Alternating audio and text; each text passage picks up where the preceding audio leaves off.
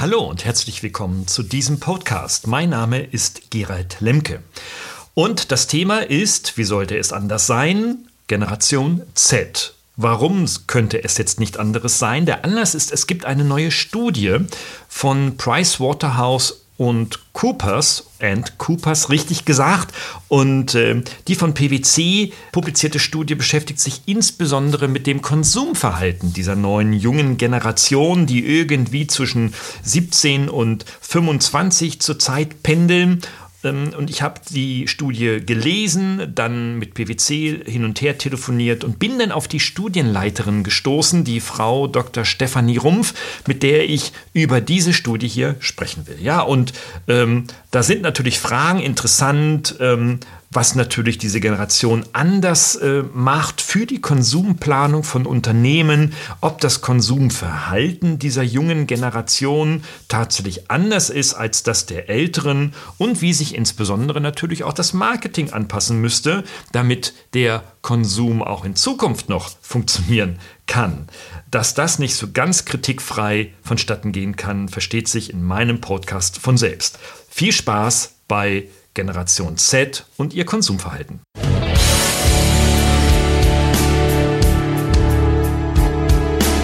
Suchen Sie nach digitalen Strategien für Ihr Unternehmen? Glauben Sie, dass Internet Ihre Kinder schlau macht? Suchen Sie Rat für die Führung unserer jungen Digitalgeneration? Profcast, der Podcast für den verantwortungsvollen und garantiert erfolgreichen Einsatz von digitalen Medien und ihrer Nutzer. Für Unternehmer, Führungskräfte und Mitarbeiter von Professor Gerald Lemke.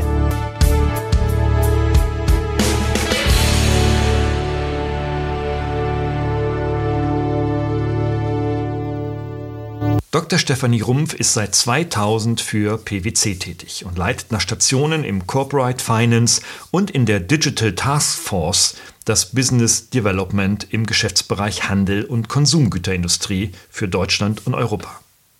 Als ausgewiesene Branchenexpertin liegen ihre Schwerpunkte in der Trendforschung, im Consumer Research und in der Erstellung von Studien. Seit gar zehn Jahren entwickelt sie mit einem globalen Team Studien zum Konsumverhalten in mehr als 25 Ländern und ist unter anderem Autorin der PwC-Studienreihe Europe Consumer Insight Series, in der im Juni 2020 die Studie zur Generation Z mit dem Namen uh, Generation Z is Talking, Are You Listening? erschienen ist. Und genau darüber werden wir jetzt sprechen.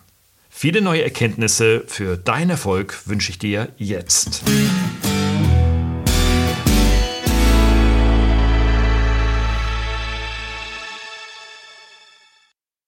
Frau Dr. Rumpf, herzlich willkommen zu dieser ähm, Podcast-Ausgabe und ich freue mich sehr, dass Sie sich bereit erklärt haben, Ihre wertvolle Arbeitszeit bei PwC für ähm, ungefähr eine Stunde hier zu investieren. Also herzlich willkommen und wir wollen heute über das Thema Generation Z sprechen. Meine Zuhörerinnen und Zuhörer wissen, da bin ich auch so ein bisschen unterwegs seit einigen Jahren und Sie haben nun ähm, eine Studie dazu gemacht, die Anfang des Jahres äh, ähm, ähm, erschienen ist. Darüber wollen wir sprechen und vielleicht so ein bisschen darüber hinaus auch, was hat das eigentlich für die Unternehmen für eine Konsequenz? Ja, also nochmal, hallo, schön, dass Sie da sind. Ja, vielen Dank für die Einladung, Herr Professor Lemke. Freue mich sehr. Ja. Okay, wir haben ja im Vorgespräch schon viel über Ihre Studie geredet und haben die Zeit so ein bisschen verloren. Also ähm, eine Stunde reicht eigentlich gar nicht so richtig ähm, hin, um da wirklich den Blick hinter die Kulissen zu geben. Aber Sie haben etwas ganz Spannendes gesagt. Ihre Studie hat eine Appellfunktion oder auch immer eine Appellfunktion. Das heißt, Sie möchten damit ja etwas kommunizieren. Aber bevor wir auf diese Appell und auf die Botschaften dieser Studie eingehen, ähm, vielleicht können Sie ganz kurz skizzieren, was war eigentlich der Anlass, diese Studie über die Generation Z und ihrer Konsumgewohnheiten äh, anzufertigen? Mhm. Ja, also die Studie ist ähm, ein Teil eines größeren Studienprojekts. Ähm, wir befragen seit zehn Jahren global ähm, Konsumenten zu ihren Konsumgewohnheiten. Also das geht über mindestens 20 Länder. In dem Falle dieser Studie waren es jetzt ähm, 27 Länder mit 22.000 Konsumenten weltweit. Ähm, ich selber komme aus dem Geschäftsbereich Handel und Konsumgüterindustrie ähm, bei PwC, sodass das schon unser Schwerpunkt ist, zu gucken, was ist das Konsumverhalten? Das müssen wir wissen, ähm, weil wir natürlich die Trends kennen müssen, ähm, die auch wiederum für unsere Kunden relevant sind, damit wir auch unsere Kunden überhaupt äh, relevant beraten können. So, ähm, das ist der große Rahmen und die äh, Generation Z-Studie ist ähm, ein Teil einer Studienreihe über drei Studien. Ähm, und wir haben gesagt, wir möchten uns diese Generation Z angucken, weil wir uns in der Datenanalyse, weil wir da festgestellt haben, dass ähm, die Generation Z in einigen Punkten markant anders sich verhält als andere Generationen. Ähm, und weil wir natürlich auch einen Ausblick geben möchten auf den Konsum der Zukunft ähm, und damit eben auch Unternehmen Anhaltspunkte, in welche Richtung sich das entwickeln kann. Hm, das ist hochspannend. Ich glaube, also da würde ich jetzt am liebsten gleich in die Ergebnisse einsteigen. Ähm, aber es gibt ganz viele Studien, auch ähm, wir an der Hochschule mhm. haben in den letzten anderthalb Jahren auch mhm. zwei Studien ähm, mit den Studierenden zu ihrer Generation gemacht. Ähm, mhm. Kennen also schon ah, solche Designs zu entwickeln, ist nicht trivial, gerade so, weil wir uns mhm. da ja im soziologischen, gesellschaftlichen Design ähm, äh, Building befinden. Deswegen können Sie noch mal etwas über die Methodik der Studie sagen. Also wie viele Leute haben Sie befragt, national, international und so weiter? Wie haben Sie es ausgewertet? Ähm, haben Sie das selber gemacht oder haben das Forschungsinstitute extern gemacht? Vielleicht so ein paar Worte dazu. Mhm. Ja, gerne.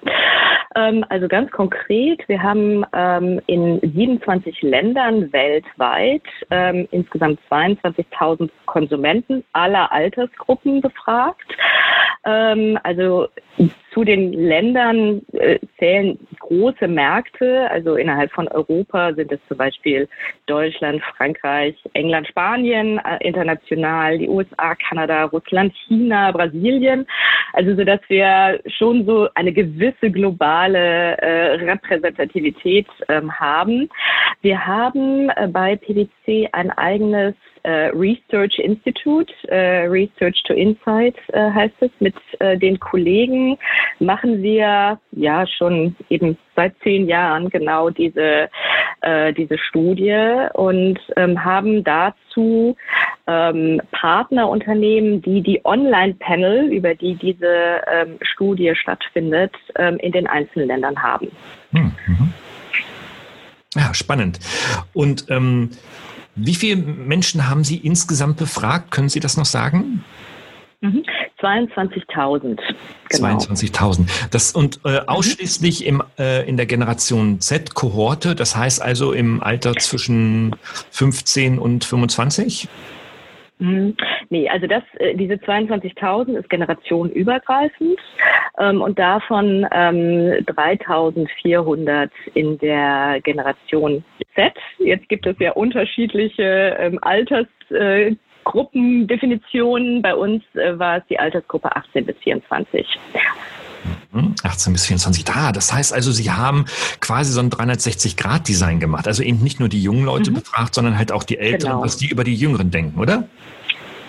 Äh, nein, also wir haben immer die gleichen Fragen gestellt und dann über die verschiedenen Generationen ausgewertet. Also wir haben nie gefragt, mhm. ihr Älteren, was denkt ihr denn über die Jüngeren, sondern immer die gleichen Fragen, also ganz speziell zum Beispiel, oder um Beispiele zu nennen, wie wird eingekauft, über welche Kanäle, ähm, wie ist, sagen wir mal, das Gesundheitsbewusstsein, ähm, die Einstellung zu autonomen Fahren, wie werden Medien genutzt, welche Formen von Werbung beeinflussen die Einkaufsentscheidungen. Das haben wir wirklich alle mhm. Generationen gleichermaßen gefragt. Und dann mhm. generationsspezifisch ausgewertet. Okay, super, danke. Ja, Frau, Frau Rumpf, dann ähm, kommen wir ja so eher so aus der Generation X. Das sind die, die irgendwann so in den 60er Jahren, Anfang 70er Jahren äh, Jahre geboren wurden. Und, ähm, und, ja, und, und, und, und für uns war ja damals wichtig, ähm, in unserem Erwachsenenwerden in den ersten 20, 25, vielleicht sogar 30 Jahren, naja, also immer eine super tolle Ausbildung zu bekommen und, und äh, bloß nicht zu viel da rein investieren, aber schon wissend, okay, wenn ich das nicht mache, werde ich im späteren äh, Leben und Alter vermutlich äh, Probleme bekommen. Das haben uns unsere Eltern ja auch schon gesagt. Und wir waren vom Konsumverhalten eher so, naja, äh, wenn wir was leisten, dann möchten wir das auch zeigen. Also beispielsweise in Form eines Autos, oder? Ähm, das heißt, das Auto war schon auch für uns oder ist für uns nach wie vor äh, ein, ein Statussymbol oder Schmuck und ähnliches. Nämlich bei den jungen Leuten etwas anders war. Ähm, steigen wir noch mal ein so in die, in die Erkenntnisse Ihrer Studie, wenn wir über die Generation uns vergleichen. Was macht denn die junge Generation heute anders, wie Sie sagen, als äh, die Yner und Xler zuvor. Mhm. Ja, also wenn es konkret um das Auto geht, äh, was haben Sie ja schon angedeutet, ist es für die Generation Z nicht wichtig. Ähm, also Mobilität ist wichtig, ähm, aber unsere Erkenntnis aus der Studie ist, dass die Generation Z ähm, sich wunderbar im öffentlichen Personennahverkehr oder auch in, in Sharing-Modellen wohlfühlt, ähm, weil das, also insbesondere jetzt der, der öffentliche Personennahverkehr, ihnen die Möglichkeit gibt, äh, gleichzeitig ähm, am Smartphone zu sein ähm, und äh, Dinge zu machen, sag ich jetzt mal im weitesten Sinne. Ähm, also insofern ist es da ganz klar auch für die Automobilhersteller ähm, eine riesen Herausforderung zu sagen, ja, was, was, was machen wir jetzt damit? Also das Auto ist nicht mehr dieses Statussymbol, wie Sie gesagt haben, also muss es andere Formen und andere Angebote geben. Ähm, ähm ja. Ja, womit wir ja dann in der Branche der Automobilindustrie uns bewegen, die ja, äh, die ich als äußerst kritisch sehe, wenn sie auch mit 2,4 Millionen Mitarbeitern immer noch eine tragende Industrie natürlich in unserem Lande ist. Ne? Aber wir, sehen, äh, ich kann jedenfalls keine ähm, Konsequenzen sehen, dass sich die Automobilindustrie genau exakt in diese Richtung bewegt. Ist es an diesem Beispiel vielleicht so, was meinen Sie, dass die wir als Industriegesellschaft eigentlich noch gar nicht verstanden haben, dass da ein neues Zeitalter auf uns zurollt oder uns vielleicht auch schon beginnt zu überrollen, dass wir Produkte erstellen, die eigentlich für die äh, ja, Konsumenten der Zukunft eigentlich gar nicht mehr gebraucht werden?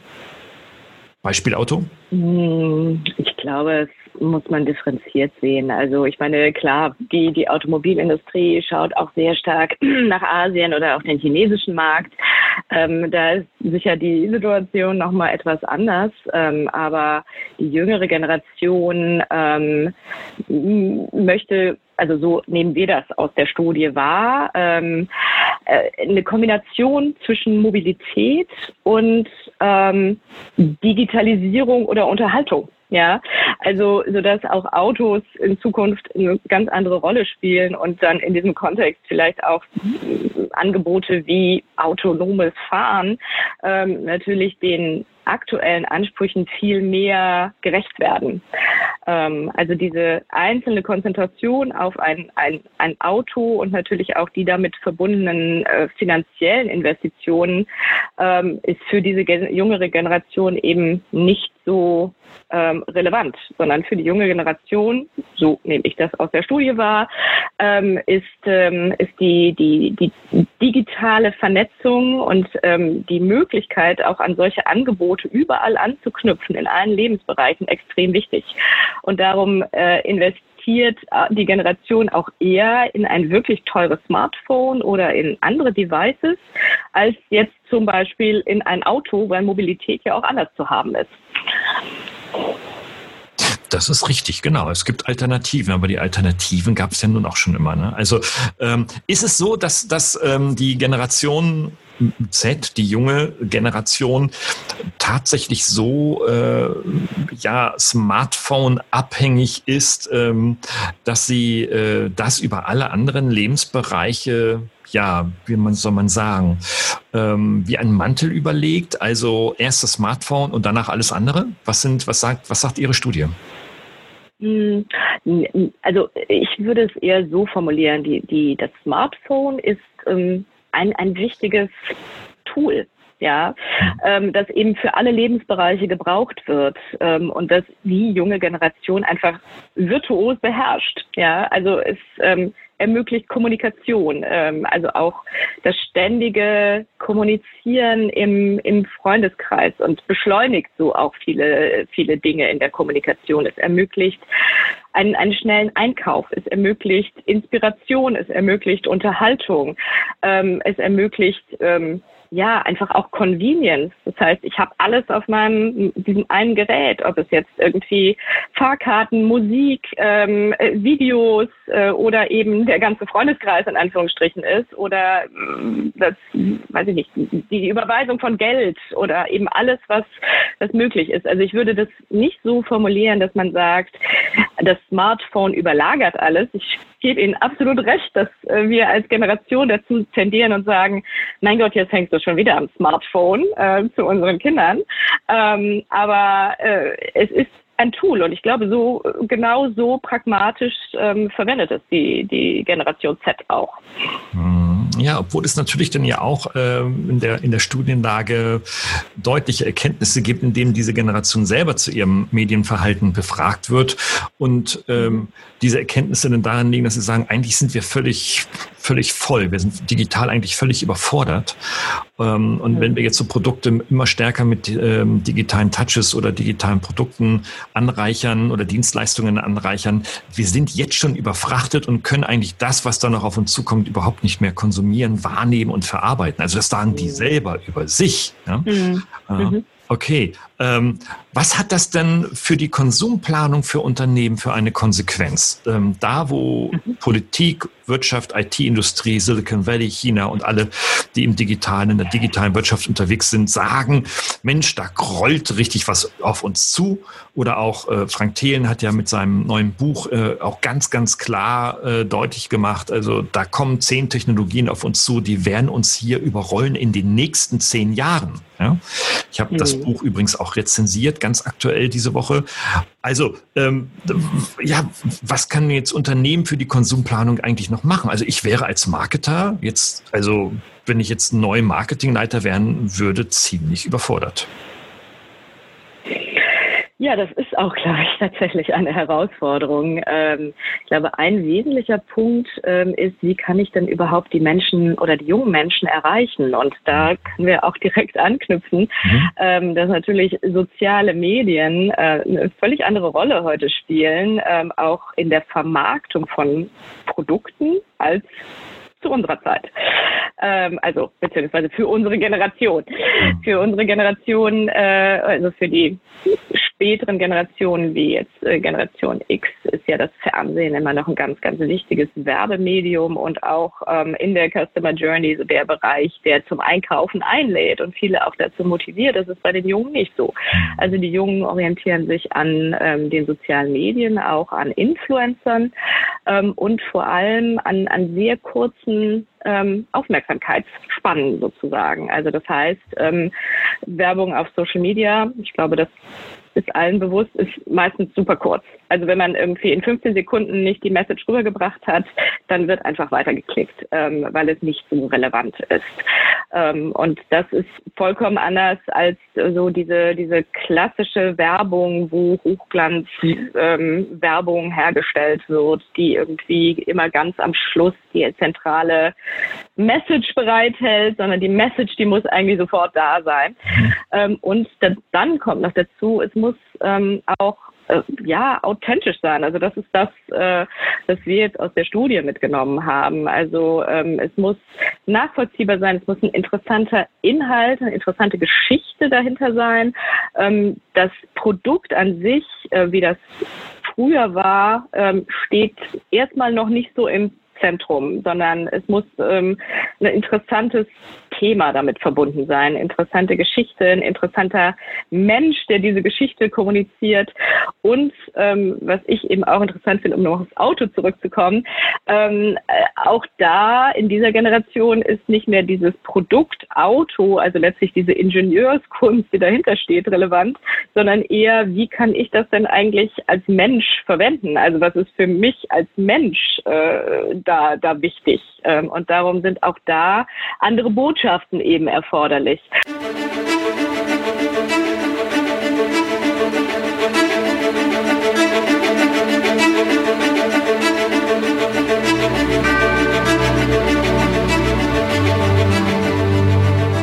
Ja, ich habe da auch ein Beispiel und zwar Studierende ähm, erzählten mir in einem ähm, im Rahmen einer einer Vorlesung ähm, von einer Firma ähm, aus Mannheim, die sich dort vor wenigen Jahren gegründet hat und Schmuck verkauft.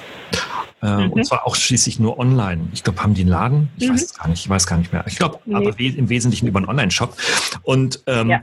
Und der hat was mit Hawaii zu tun.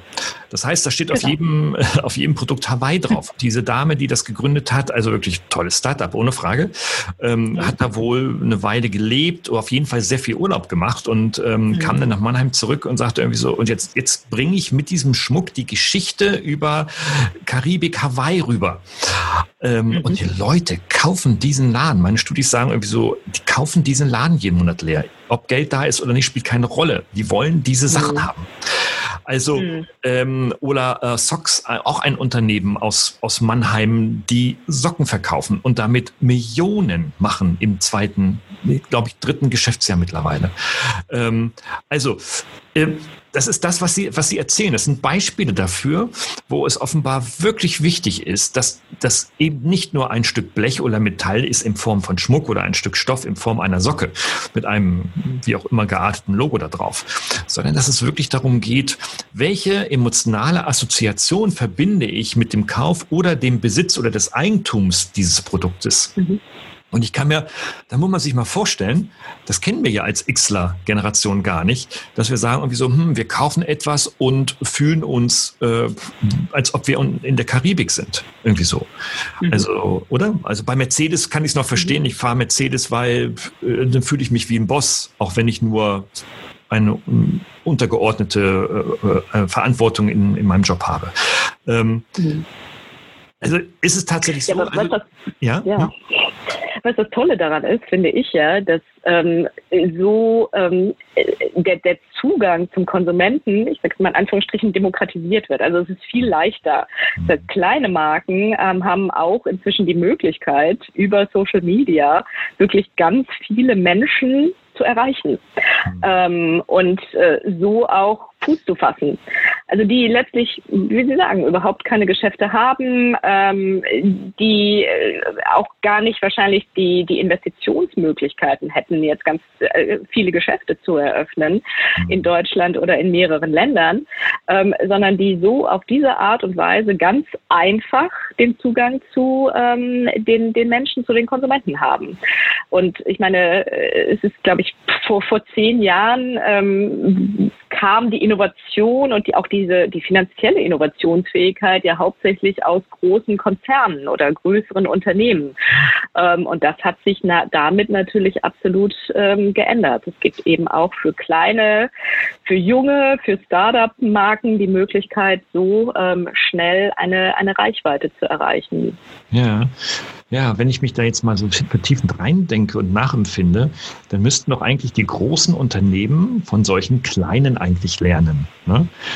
Also ich erlebe es immer wieder, dass äh, äh, Markenhersteller bzw. die Marketingleiter von großen Markenherstellern mittlerweile so denken wie ein Start-up und sagt jetzt, wir müssen jetzt Spaß- und Tanzvideos bei TikTok machen.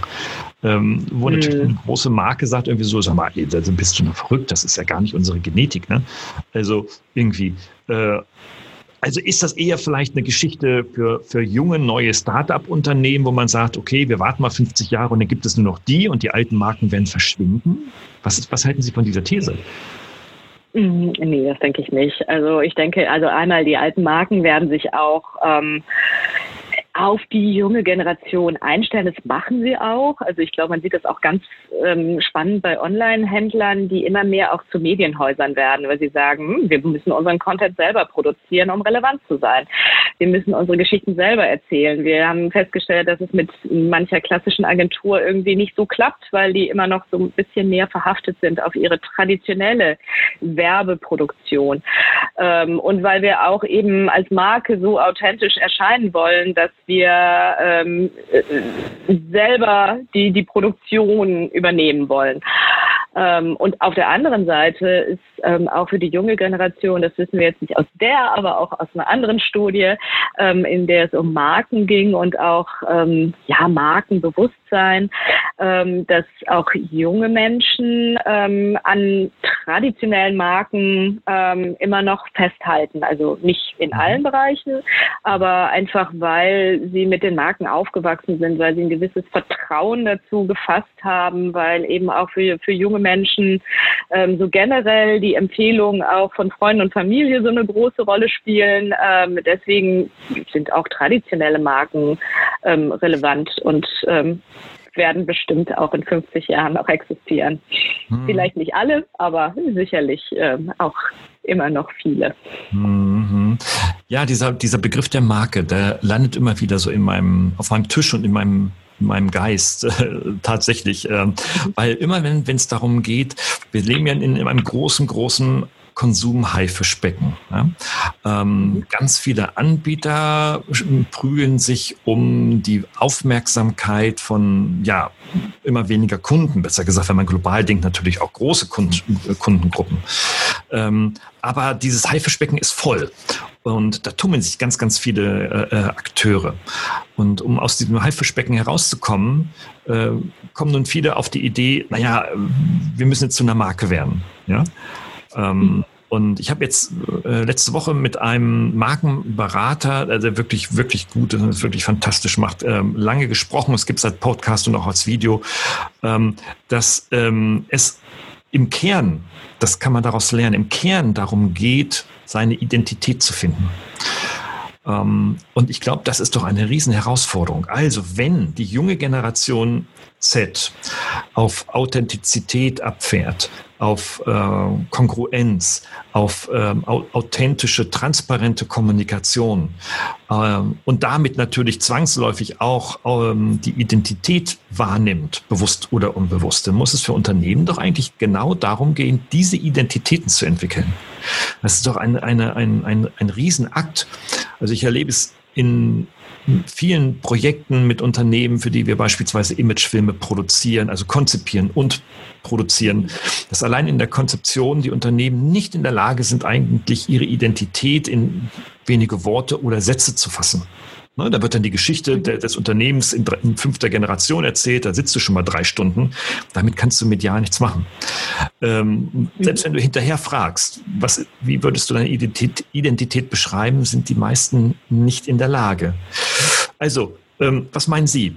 Ist das wirklich so der, das Keyword äh, Identity, auf den sowohl die Generation Z und dann als Conclusion dann auch die Unternehmen sich mit beschäftigen sollten? Ich würde sagen, Identität ist ein Thema, ja. Ähm, und ich denke auch da, ähm, dass äh, Unternehmen problemlos auch zum Beispiel ihre Kunden, ihre Konsumenten ähm, in solche Beschreibungsprozesse mit einbinden können. Also gerade die junge Generation ist ja absolut offen, ähm, auch für, für einen Austausch und es hilft äh, natürlich für jede Kundenorientierung, wenn man ähm, Kunden, Konsumenten auch zuhört und sie auch einbindet. Ich meine, es gibt unglaublich viele Methoden, wo man das ähm, mit äh, Geschick und Spaß machen kann. Und äh, das hilft doch auch ähm, im Austausch, im Dialog. Ähm, was ja immer wichtiger wird auch für Unternehmen, dass sie tatsächlich auch mit der, sagen wir mal, Öffentlichkeit oder ihren Kundengruppen ähm, im engen Austausch sind, weil auch da ähm, die, die Generation Z ja wirklich auch mehr Transparenz und Einblicke fordert auf der einen Seite und auf der anderen Seite ähm, äh, auch auf Nachhaltigkeit Wert legt, ähm, also zumindest verstehen möchte, was hinter den Unternehmen steht ähm, und äh, wie sich Unternehmen auch zu Themen wie eben Nachhaltigkeit und, und, und Ethik ähm, äh, verhalten. Also das ist ja auch so ein wesentliches Kennzeichen, was wir jetzt aus der, der Studie mitgenommen haben. Hm, hm, hm genau, so dieses ethische, moralische Verhalten spielt eine große Rolle nach Ihrer Studie und das, das wird von anderen auch bestätigt. Ne? Ähm, vielleicht nochmal noch mal zurück. Sie sprachen von Methoden, die seine Kundschaft, seine Kunden, seine Interessenten mit in den äh, Wertschöpfungsprozess zu integrieren. Das ist ja ein Thema, das schwabbelt schon so seit hm, hm, 10, 15, vielleicht 20 Jahre schon so durch die Wirtschaft. Das muss eher ja. passieren. Und auch mit den sozialen Medien haben wir natürlich ein, haben wir ja fantastische Tools, genau das zu tun. Jetzt beobachte mhm. ich aber in den sozialen Medien eben genau seit diesen 20 Jahren, dem ich da auch äh, von Anfang an unterwegs bin, genau das passiert eigentlich kaum. Es gibt wenige Unternehmen, die das tun, die also auch fragen, hey, wir haben ja ein Produkt, wie findet ihr das? Dann sagen die alle scheiße, okay, nehmen wir es runter. So, also gesagt, getan. Ne? Ähm, mhm. Aber das machen, das machen nur ganz wenige. Also meine Wahrnehmung ist doch eigentlich eher, pardon, ähm, dass wir nach wie vor in einer doch äh, Industriegesellschaft leben, in der so das alte Denkmuster noch vorherrscht. Ich habe eine Idee, ich produziere einen Prototypen, den lasse ich über den Test laufen, dann läuft er richtig, dann besorge ich die äh, Produktionsprozesse, dann optimiere ich die, bis sie bis auf den Tausendstel Prozent, damit dann noch was hinten rauskommt an Kostenersparnis. Und dann haue ich das raus und wenn es keiner kauft, dann lege ich dann Marketing drauf, dass sie die Medienkanäle sich biegen. Ähm, und dann pflastere ich die Briefkästen voll mit meiner Werbung und so weiter und so fort das ist doch, Frau Rumpf, immer noch das, was passiert. Ne? Also es ist. Also es ich nehme das schon oder? ein Wandel wahr, muss ich ehrlicherweise sagen, in den Aha. letzten Jahren. Also das ähm, äh, ist vielleicht jetzt nicht so offensichtlich, wie, wie Sie jetzt gesagt haben, dass man irgendwie sagt, okay, ich hau jetzt ein Foto raus auf den sozialen Medien und sage, votet mal, wie findet ihr das denn? Und wenn jetzt einige sagen, ach nee, finden wir eigentlich blöd, dann sagen die, okay, ja, dann lassen wir das. Also das ist ja irgendwie, wäre ja nicht so sehr offensichtlich. Ähm, aber ähm, so ist es, oder so machen es tatsächlich die meisten nicht, ähm, sondern ähm, das heißt aber nicht, dass sie sich nicht anschauen, wie jetzt ähm, Kunden, wie, wie, wie Konsumenten eigentlich über ihre Produkte denken. Ähm, und äh, das funktioniert eher im Hintergrund. Also dass ähm, tatsächlich ähm, Kunden eingeladen werden oder natürlich auch Daten analysiert werden im, im größeren Stil, sie jetzt eigentlich Konsumenten oder die Kunden auch spezifisch ähm, möchten. Also ähm, gut, ich meine für zum Beispiel jetzt alle Unternehmen, die online stark unterwegs sind, ähm, sind solche Analysen natürlich viel leichter möglich ähm, als für Unternehmen, die das nicht so stark haben. Ähm, aber dieses Thema, wir gucken uns an, was eigentlich die Kunden wollen und schieben nicht nur quasi Produkte in den Markt, das ist schon wichtig. Auf der anderen Seite muss ich wiederum auch sagen, ähm, dass es ja auch wichtig ist, dass man wirklich ähm, qualitativ gute Produkte hat. Also egal, ob es jetzt irgendwie ein Kosmetikprodukt oder, weiß ich nicht, ein Auto oder eine Küchenmaschine ist.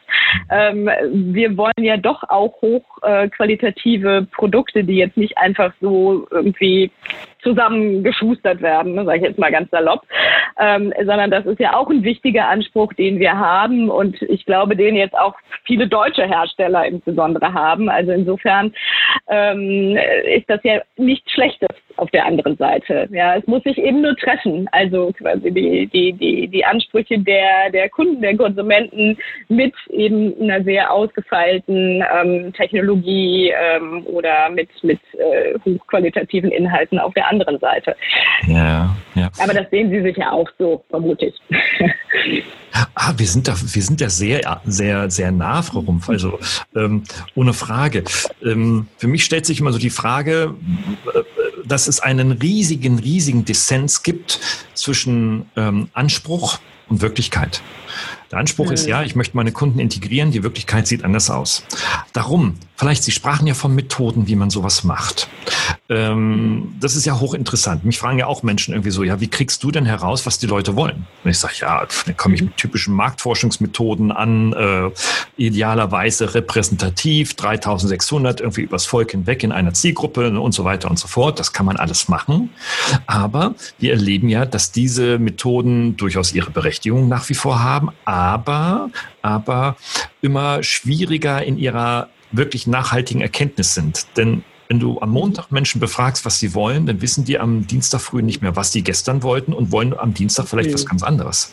Also diese Individualisierung, dieser Megatrend der Individualisierung mhm. macht es ja faktisch unmöglich, überhaupt noch irgendwie am Montag eine Studie zu machen, um am Freitag ein Produkt daraus zu konstruieren. Mhm. Ähm, was haben Sie als PwC oder auch entlang Ihrer Studienlinie mhm. denn für Erfahrungen, mit welchen Methoden man hier als Unternehmer erfolgreich beginnen kann? Mhm. Ja, also wir setzen tatsächlich ähm, inzwischen auf andere Methoden auch gemeinsam mit unseren Kunden ähm, und zwar ganz stark auf ähm, Design Thinking Methoden und ähm, Sie haben natürlich insofern recht. Ähm, wir haben vor, ja, ich würde sagen, drei Jahren oder vier intensiver damit angefangen, ähm, auch ähm, Kunden zu solchen Workshops einzuladen ähm, und mit ihnen ganz gemeinsam, also auch über alle oder mehrere Hierarchiestufen hinweg, ähm, äh, Themen, die das oder die Unternehmen bewegen, zu besprechen. Und das war für viele tatsächlich ein Augenöffner, weil ähm, es ganz neue Dinge eröffnet. Also einmal, dass zum Beispiel nicht nur eine Geschäftsleitung anwesend war, sondern viele verschiedene, ähm, über viele Bereiche hinweg, über alle Hierarchien hinweg, jüngere, ältere, also wirklich ein großer Mix, ähm, was äh, einfach zu ganz neuen Ideen führt und auch ganz neue ähm, Perspektiven eröffnet.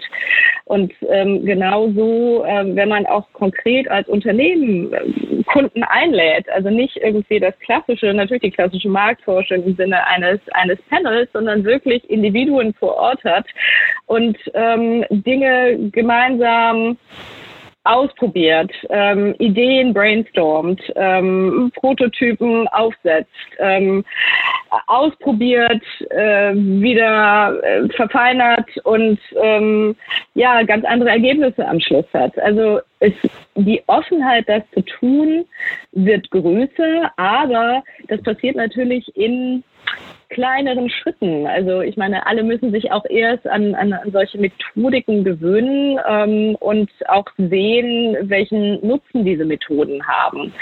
Das äh, passiert eben nicht unbedingt von heute auf morgen. Ja, also dieses berühmte äh, Startup-Gefühl, was alle gerne hätten, ähm, das muss auch ein Stück weit erlernt sein. Aber das äh, sehen Sie vermutlich auch aus Ihren Erfahrungen. Ich überlege gerade, ob man ein Gefühl erlernen kann, wie Sie gerade sagen. Aber das ist vielleicht eher eine poetische, philosophische Frage, ja.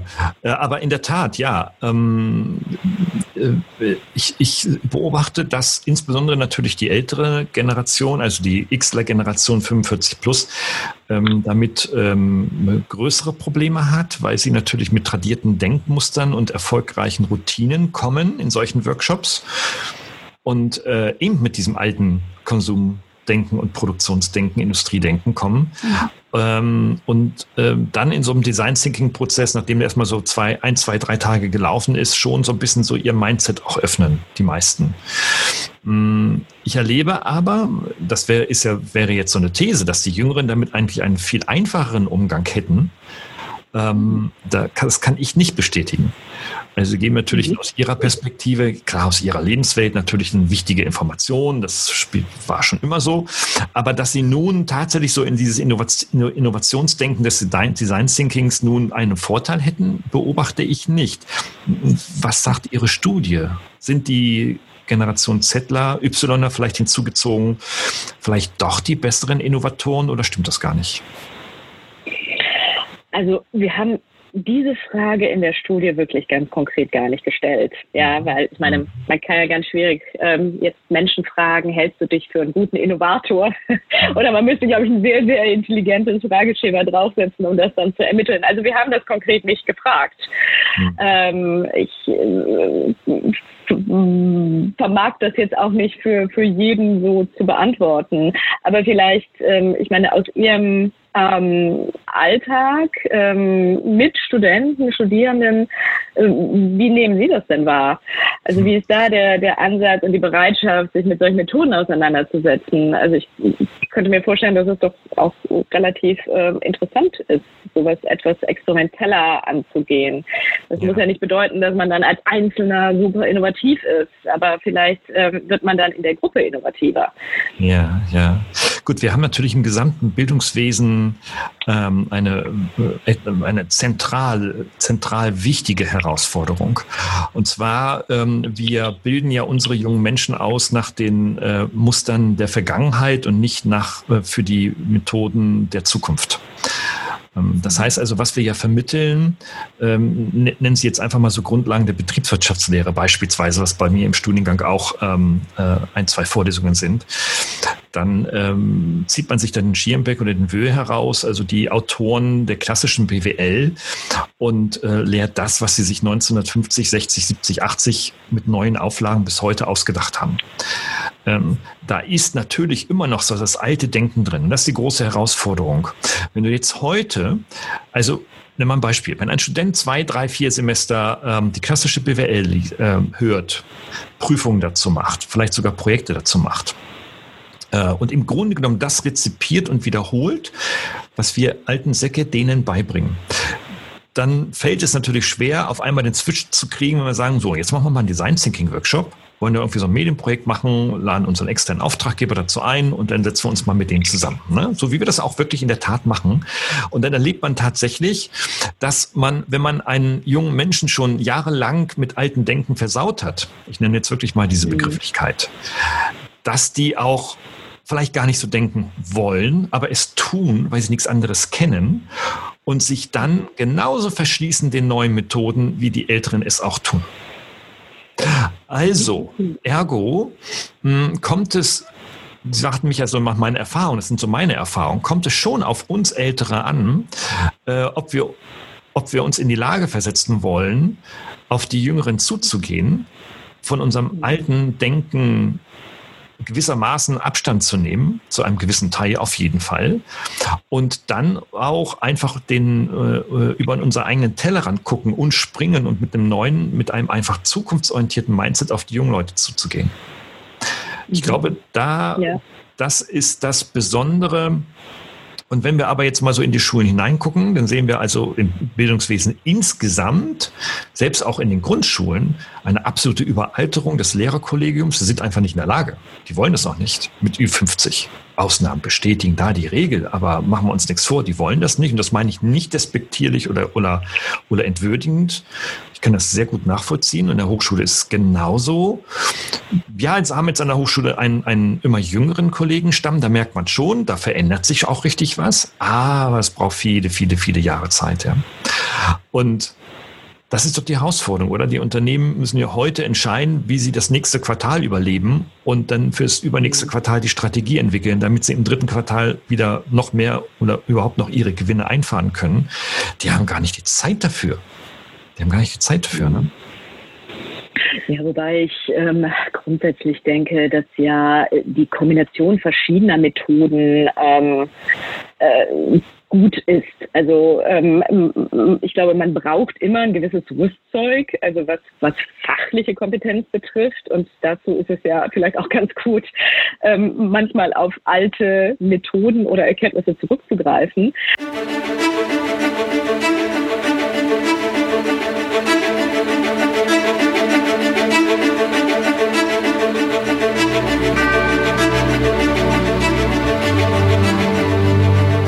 glaube, ähm, man sollte das eine äh, tun, ohne das andere zu lassen, aber muss natürlich immer weiter ähm, auch sich weiterentwickeln. Das ist, äh, das ist ganz klar.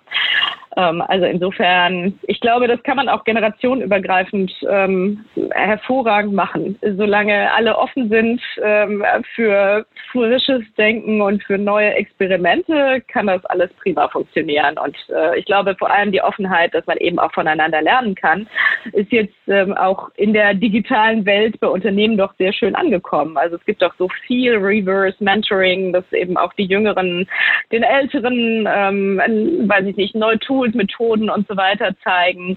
Also ich erlebe da bei den Unternehmen eine große Offenheit inzwischen. Also auch bei den jüngeren Leuten, ja. Und ähm, auch, also immer weniger scheu, das auch sehr selbstbewusst zu, zu zeigen. Also von den Älteren her jetzt.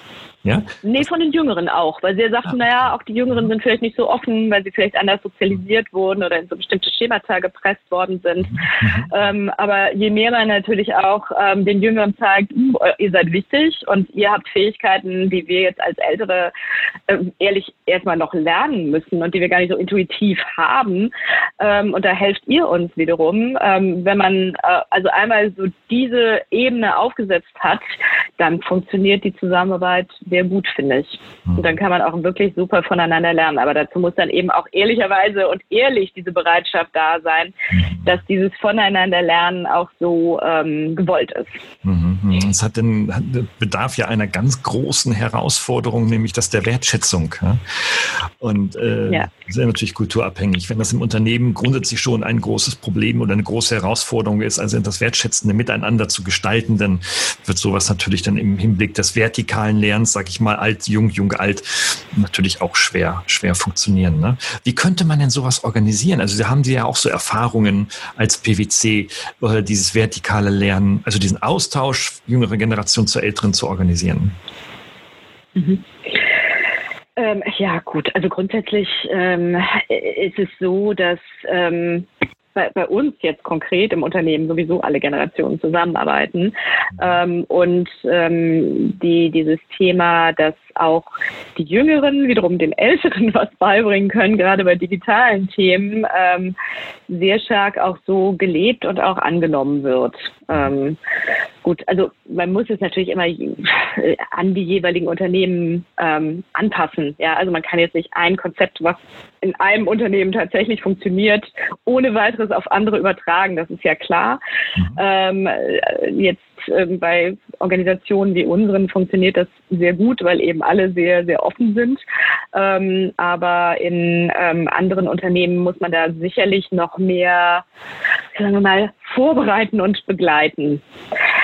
Ähm, weil es vielleicht etwas anders auch immer noch traditioneller hierarchisch aufgebaute mhm. Unternehmen sind. Ähm, ich denke, diese ganze Form des neuen Miteinander Lernens, Entwickelns, Innovierens, Redens, wie auch immer Kommunizierens, ähm, die ähm, hängt sehr stark mit eben Vorbereitungen zusammen. Ähm, also das sehen wir auch, wenn wir sagen, okay, man kann nicht einfach irgendwie sagen, okay, wir machen jetzt einen Design Thinking Workshop oder sowas. Dann mhm. fragt schon mal die einen, was ist das überhaupt? Ähm, also man, man braucht einfach länger ähm, und muss mehr erklären und auch mehr vorbereiten, als wenn man jetzt sagt, ähm, okay, wir treffen uns heute zu irgendeinem Meeting und alle sind in einem Raum, ja, äh, und dann entwickeln wir das irgendwie so, sondern es muss vorher sehr viel, müssen alle abgeholt werden, alle müssen verstehen genau, was verbirgt sich denn dahinter ähm, und eine Bereitschaft hergestellt werden, sich auch auf diese Form entweder des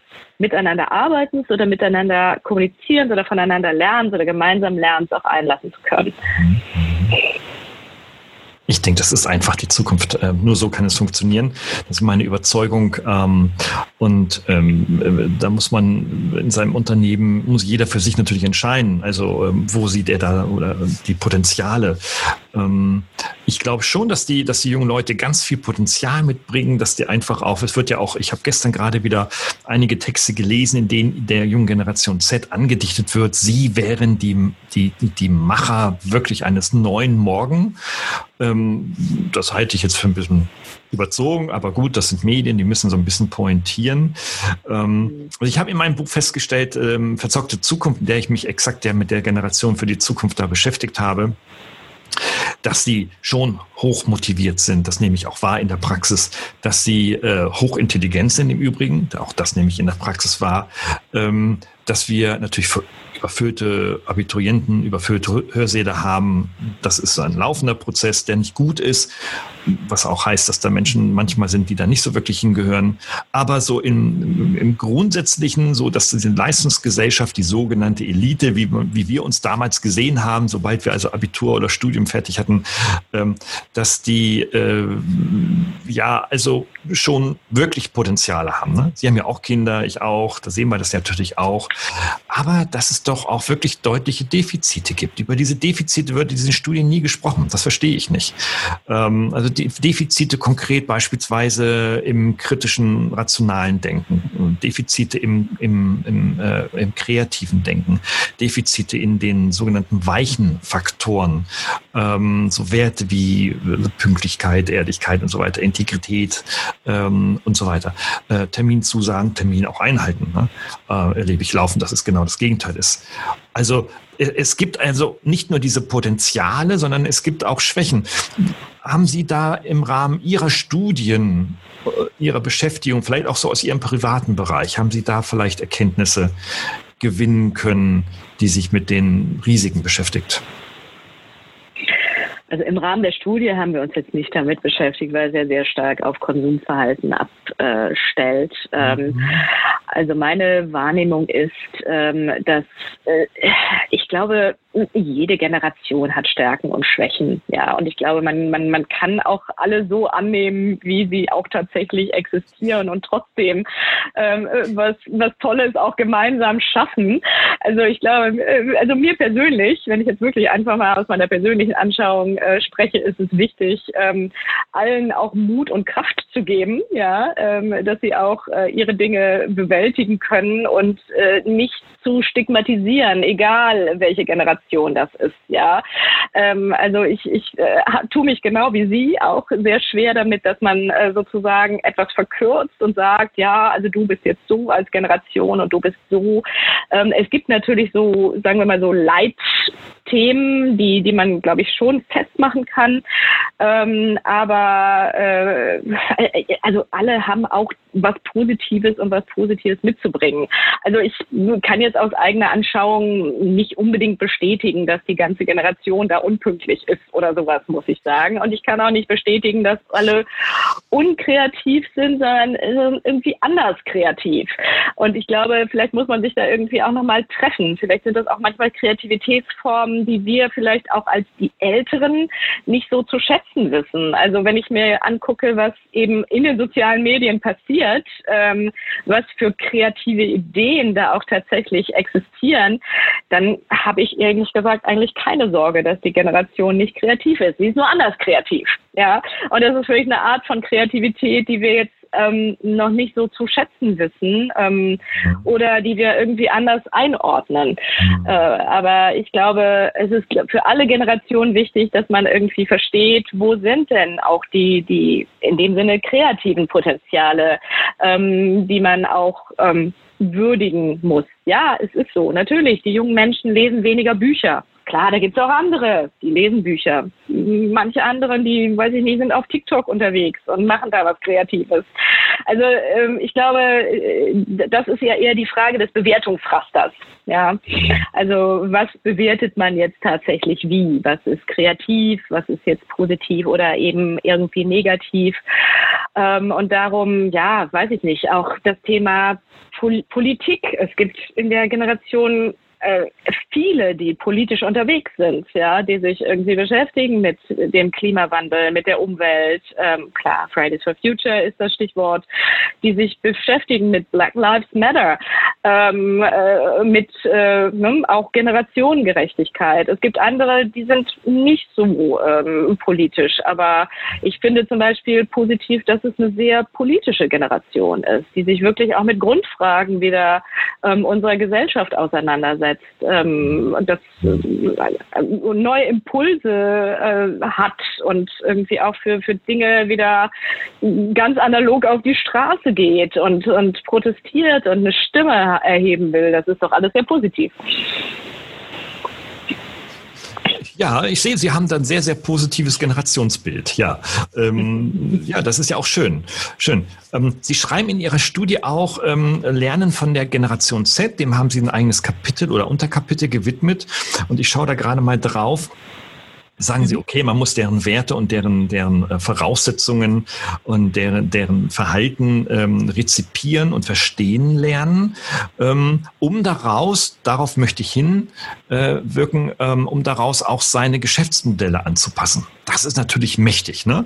Also was meinen Sie damit? Also was können Sie jetzt einem Unternehmer, mhm. Geschäftsführer sagen? Wie, wie, also ich würde erstmal sagen, wie mein Geschäftsmodell. Also Marketing, ja, ich mache halt vorher Print und jetzt mache ich auch noch TikTok, das verstehe ich. Aber mein Geschäftsmodell, das möchte ich doch nicht anrühren. Was muss ich denn da verändern? Können Sie das mal erörtern, was Sie mhm. damit meinen?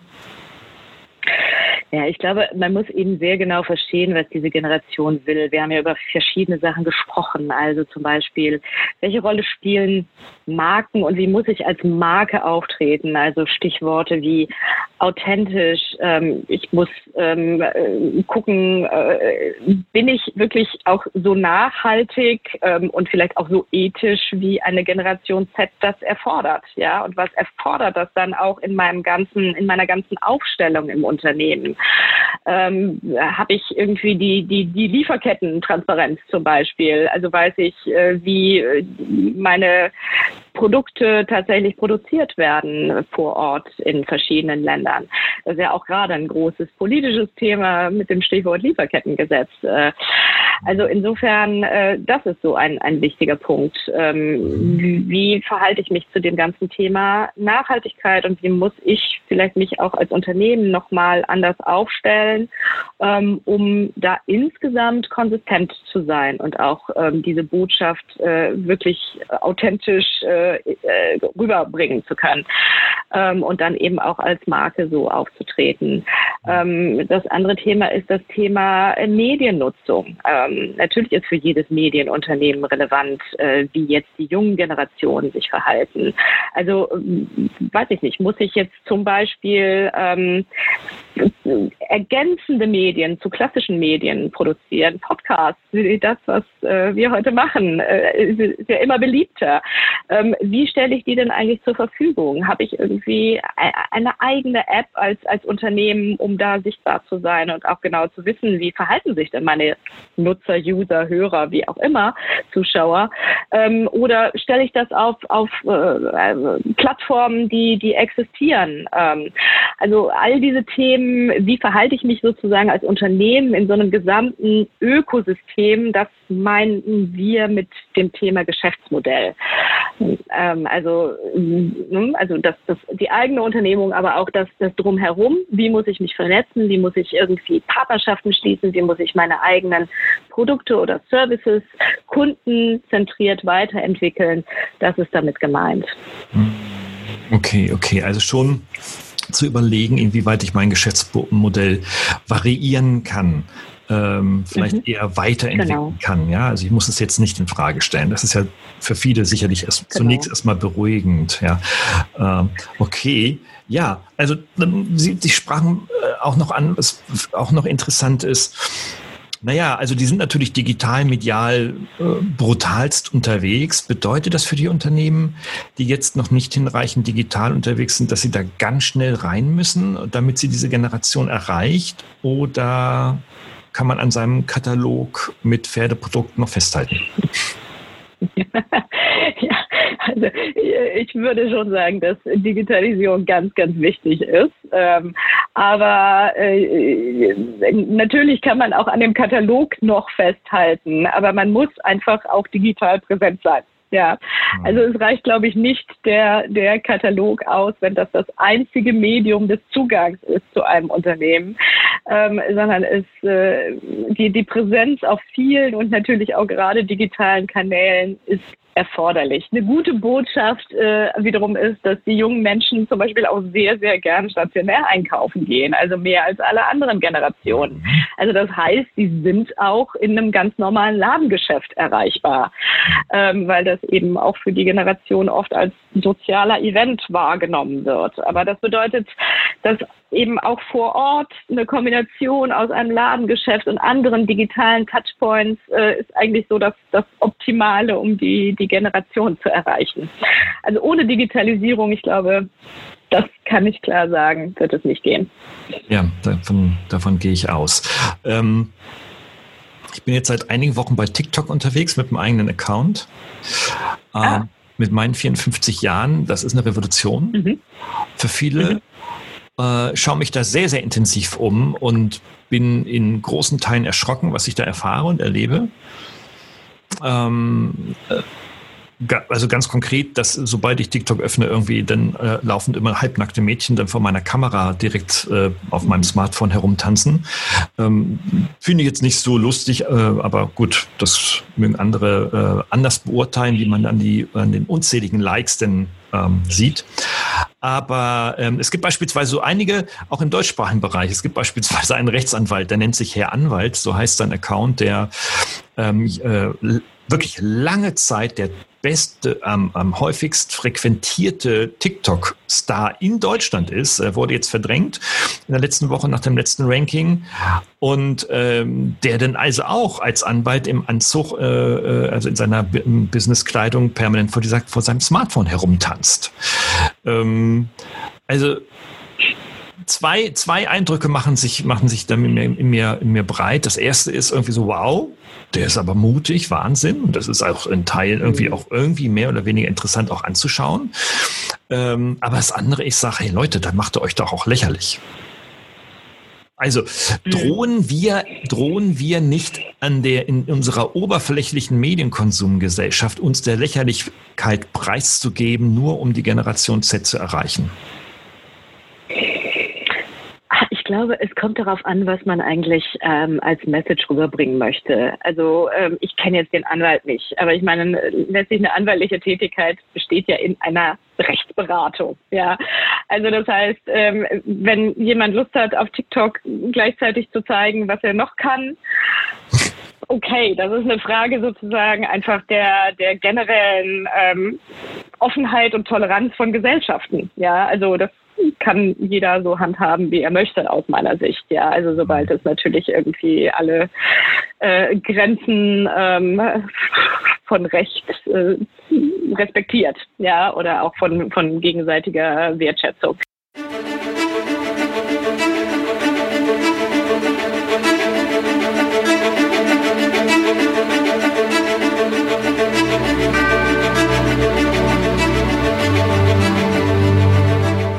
Die jungen Menschen suchen das Authentische und haben ein sehr, sehr gutes Sensorium dafür, ob das jetzt irgendwie äh, noch gut ist oder irgendwie peinlich. Ja. Ähm, und äh, das eine sind die Individuen, wie sie sich jetzt darstellen wollen auf Plattformen wie TikTok. Ähm, das möchte ich auch gar nicht bewerten. Das andere ist, wie jetzt Unternehmen das nutzen können. Und die Unternehmen sagen sehr wohl, dass es sie TikTok zum Beispiel ähm, äh, als Plattform als echte Herausforderung empfinden. Ja, also ich meine, auf der einen Seite ist das Tolle, man braucht nicht viele Follower, sondern man kann auch Millionen Publikum erreichen, ähm, weil ein Video äh, viral geht. Ähm, und diese Reichweite möchten die Unternehmen natürlich, gerade die, die irgendwie die jüngere Generation erreichen wollen. Äh, aber bisher hat da, glaube ich, keiner die Lösung, ähm, was erforderlich ist, um solche Erfolgsvideos auch tatsächlich zu ähm, produzieren. Das ist tatsächlich, glaube ich, so ein Trial and Error. Ähm, und man muss gucken, was, was funktioniert da. Und man wird da sicher auch lernen im Laufe der Zeit. Ähm, ich glaube aber äh, schon, ähm, und das zeigen ja auch ähm, so manche negativen Beispiele, wo vielleicht äh, äh, zu sehr gewollt wurde, dass man da sich irgendwie sehr, sehr jugendlich präsentiert und sehr zeitgeistgemäß auf solchen Plattformen. Ähm, das kann auch schiefgehen, natürlich. Ähm, das äh, muss man, glaube ich, ausprobieren für sein eigenes Unternehmen. Also erstens, ob man da präsent sein möchte tatsächlich, ob das zu der jeweiligen Marke, zu den Produkten, zu den Services auch tatsächlich passt. Vielleicht ist es auch gar nicht nötig. Oder ob man wirklich die Generation auch da ansprechen möchte. Und da muss man gucken, mit welchen Inhalten das möglich ist. In der Tat, ja. Also ich kann da nur, nur äh, die Zuhörerinnen und Zuhörer motivieren, sich auf diesem Kanal mal zu bewegen. Also ich hatte ich habe da so viel Spaß. Ich mache das gemeinsam mit meinem Töchterchen in zehn Jahren, äh, die ich ja so ähm, nicht gänzlich von den digitalen Medien fernhalte in dem Alter, aber doch äh, so langsam, langsam auch mal so zeige, was macht eigentlich der Papi den ganzen Tag mit seinen digitalen Medien. Und wir haben einen höllischen Spaß. Ich kann nur sagen, also ob das nun betriebswirtschaftliche Nutzwerte mit sich bringt, das kann passieren, ohne Frage, aber es macht einfach extrem viel Spaß. Hat aber auch ganz, ganz, ganz viel so mit seinem eigenen Mindset zu tun. Also ja, äh, ich klar. sag mal, ich habe jetzt gestern mit einem Geschäftsführer eines großen Verlagshauses gesprochen, er sagte irgendwie so, ja, ich würde gern mehr digital machen, aber meine Leute, mhm. die ticken alle noch aus den 40er Jahren, 50er Jahren.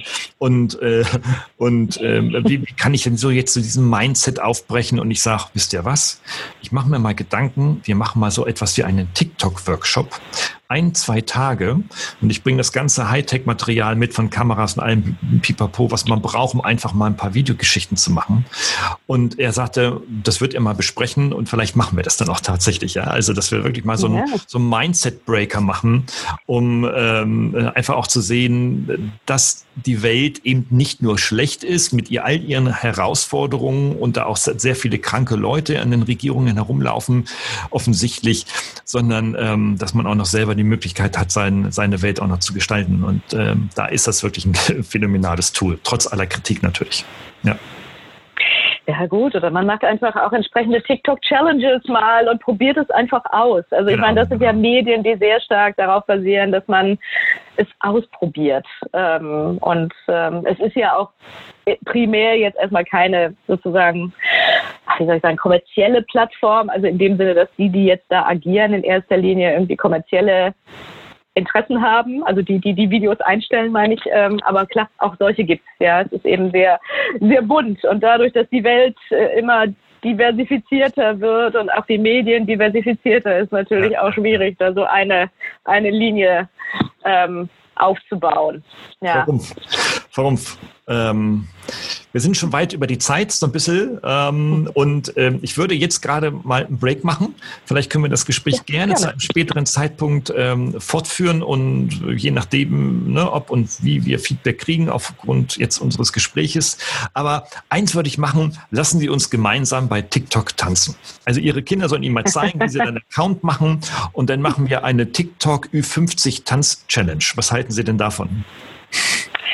Ja, können wir versuchen. Ja? Ich mache mich gleich schlau.